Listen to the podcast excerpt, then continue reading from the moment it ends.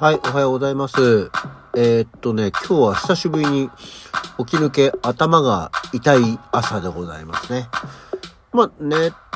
ちゃんと寝てるようですけどね、なんだろう、これは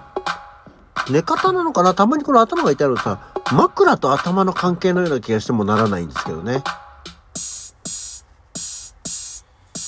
はい。改めましておはようございます。12月の15日金曜日午前7時25分、起き抜けラジオ西教室でございます。天気今一つでんな。まあそんなところも影響あるのかもしれませんけど、なんかちょっと頭が、うもうわっと痛い感じですね。ちょっと、うん、なんだろう、あの、なんていうの？この頭の、頭の鼓動、耳の中の鼓動っていうか、あの、ズン、ズン、ズンっていうのがちょっと響く感じですね。まあ、ただ、そんなに耐え難いことではないし、薬飲むほどでもないんだろうな、と思いながら、そんな、えースタートの今日の起き抜けラジオでございます。さあ、えー、昨日、今度のね、AMP の、えー全員揃った最終稽古というのがありまして、ざっと通したりをしたりしましてね、まだまだちょっと、えブラッシュアップしていかなきゃいかんなというところを、ね、心もとなくなってる場合じゃないよっていうところでね、あと1週間ですね、えー頑張っていきたいと思います。今日、最終最終稽古があって、えー投資稽古が2回、えー行われて、もう小屋入りという形になっていくわけでございますね。はい、えー頑張っていきたいと思います。まあそこばっかり話してるとね、分かった、はいはいってなっちゃうからあれなんですけど、まあそれとは全く関係なくっていうところなんですが、えーこの間ふと、えーなんかたまたま YouTube のあの、ほら、おすすめっていうか YouTube 開くと大体、えー進めるものが出てくるじゃないですか。で、その中にさ、世界の料理ショーの動画が、まああの、人が勝手に上げてるやつなんですけど、世界の料理ショーっていうのが上がってまして、皆さんご存知でしょうかね、世界の料理ショー。えーグラハム・カーという人が軽妙なトークで、えーカロリーのとても高い、えー料理を作るっていう、えーあれは1970年代ぐらいなんでしょうかね。もう、もうちょっと古いのかな、えーっていうものがあるんですけど、ね。あの、あれですね、おい、スティーブ、どうしたみたいなね、こう、あ今日はこのお肉ちゃんをきれいに焼き上げていきたいと思うんですけども、おい、えっとね、バター、バターと、あと焦がしバターなんかをね、えーよく使うものでして、えー一時もう結構これもちょっと10年以上前になるのかな、テレビ東京で、あの、朝、再放送してたんだよね。全話再放送だったのかなほぼ全話再放送したんだと思うそれを全部、基本的には全部撮って、えー DVD 感化には焼き終わってはいるんですけどね。だから何十話と世界の料理ショーは持ってはいます。で、その時にこの、やってる人がグラハム・カーって人なんだけど、あ、そういえばグラハム・カーってのは、何してんだろうなと思ったら、まだ生きてたっていうね。グラハム・カーは生きていたっていうことでして、えー1934年に、えー生まれた方なんですけども、まだ、えー生きてるんだって、びっくりしたね。っていうところで、えー思ったんですけど、それでこう、ウィキペディアを見ていたらですね、世界の料理ショーは、1900、あの、イギリス生まれの、イギリスの方なんですって、グラハム・カーも。うん。で、えー1969年にカナダに移住して、60、まあ、その前の68年から71年にかけて、えー世界の料理ショーっていう、えー、The Galloping グルメっていうタイトルの番組なんですけど、これを始めたということですから、まあ本当に、ね、スースーツ着てるからね、あの、ネクタイして。あれはこう、画期的なんで、出来上がった料理を見に来てる観覧のお客さんと一緒に食べるっていう、そういう番組でしたからね。で、それがあったんですけど、えーその後、交通事故で、えー体が麻痺しちゃって、世界の料理ショーをやめたりとか、あとは、なんか奥さんが具合が悪くなっちゃって、で、今まではその、世界の料理ショーってとてもこ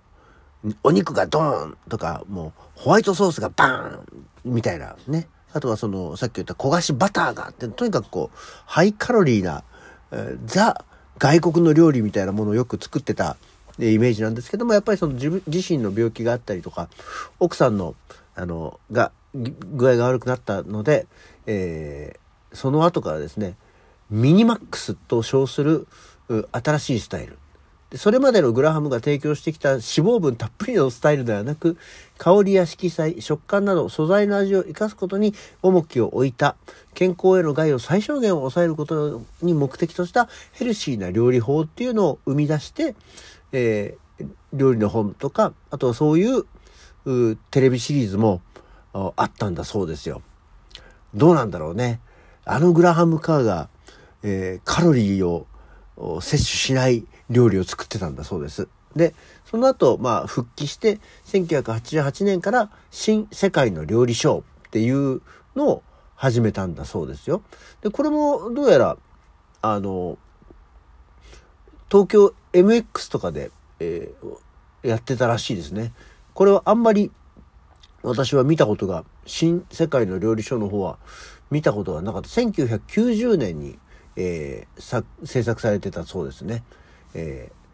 ー、これで、えかつての高脂肪、高カロリー、高コレステロール料理中心だったのを一新し、ヘルシー志向の番組になり、ただ、相変わらずジョークを交えながらの料理を進行していたというんですが、かつてのような下ネタを交えたジョークは随分控えめになってたと。で、旧作にはなかったカロリー表まで出すようになったと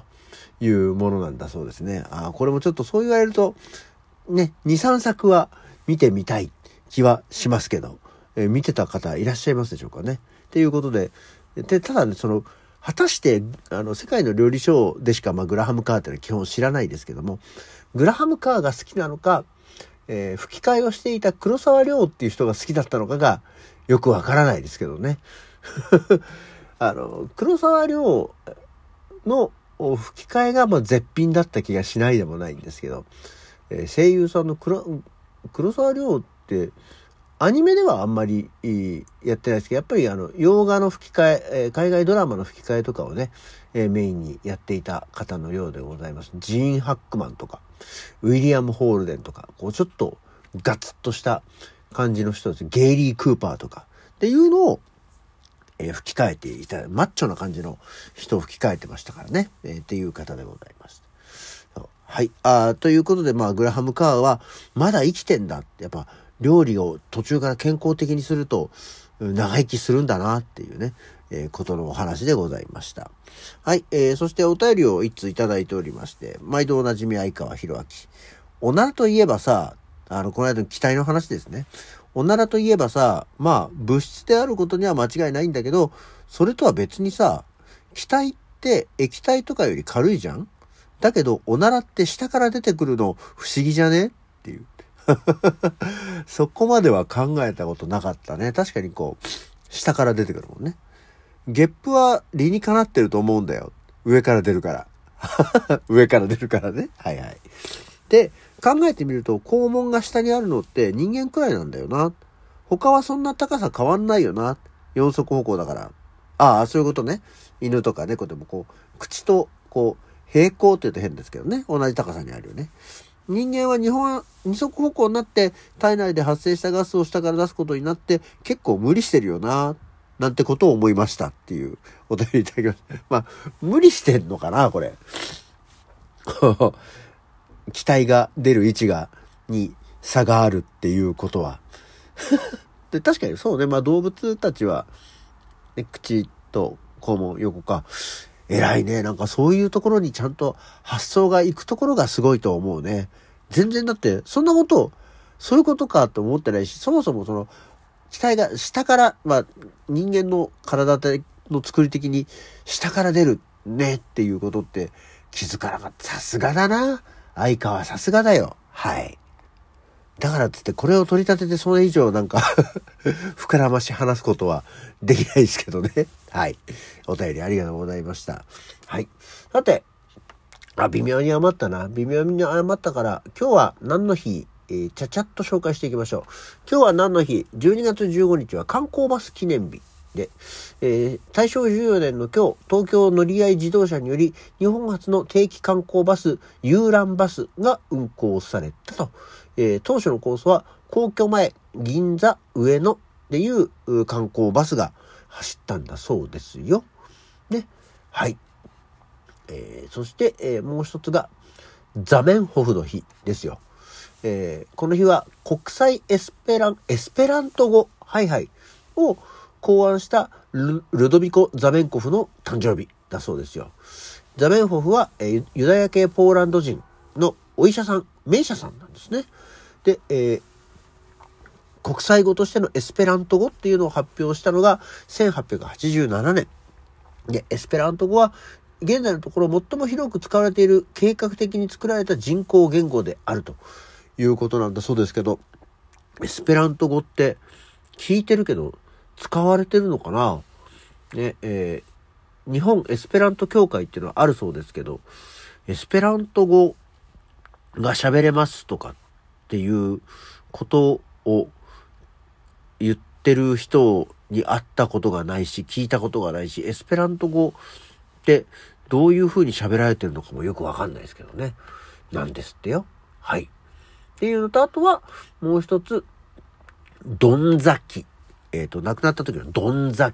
きですね。どんざきっていうのがあるそうです。え、これはですね、大正から昭和時代の洋画を、絵、絵ですね、描いてる木田金次郎の亡くなった日ということで、どんざとは北海道の両夫、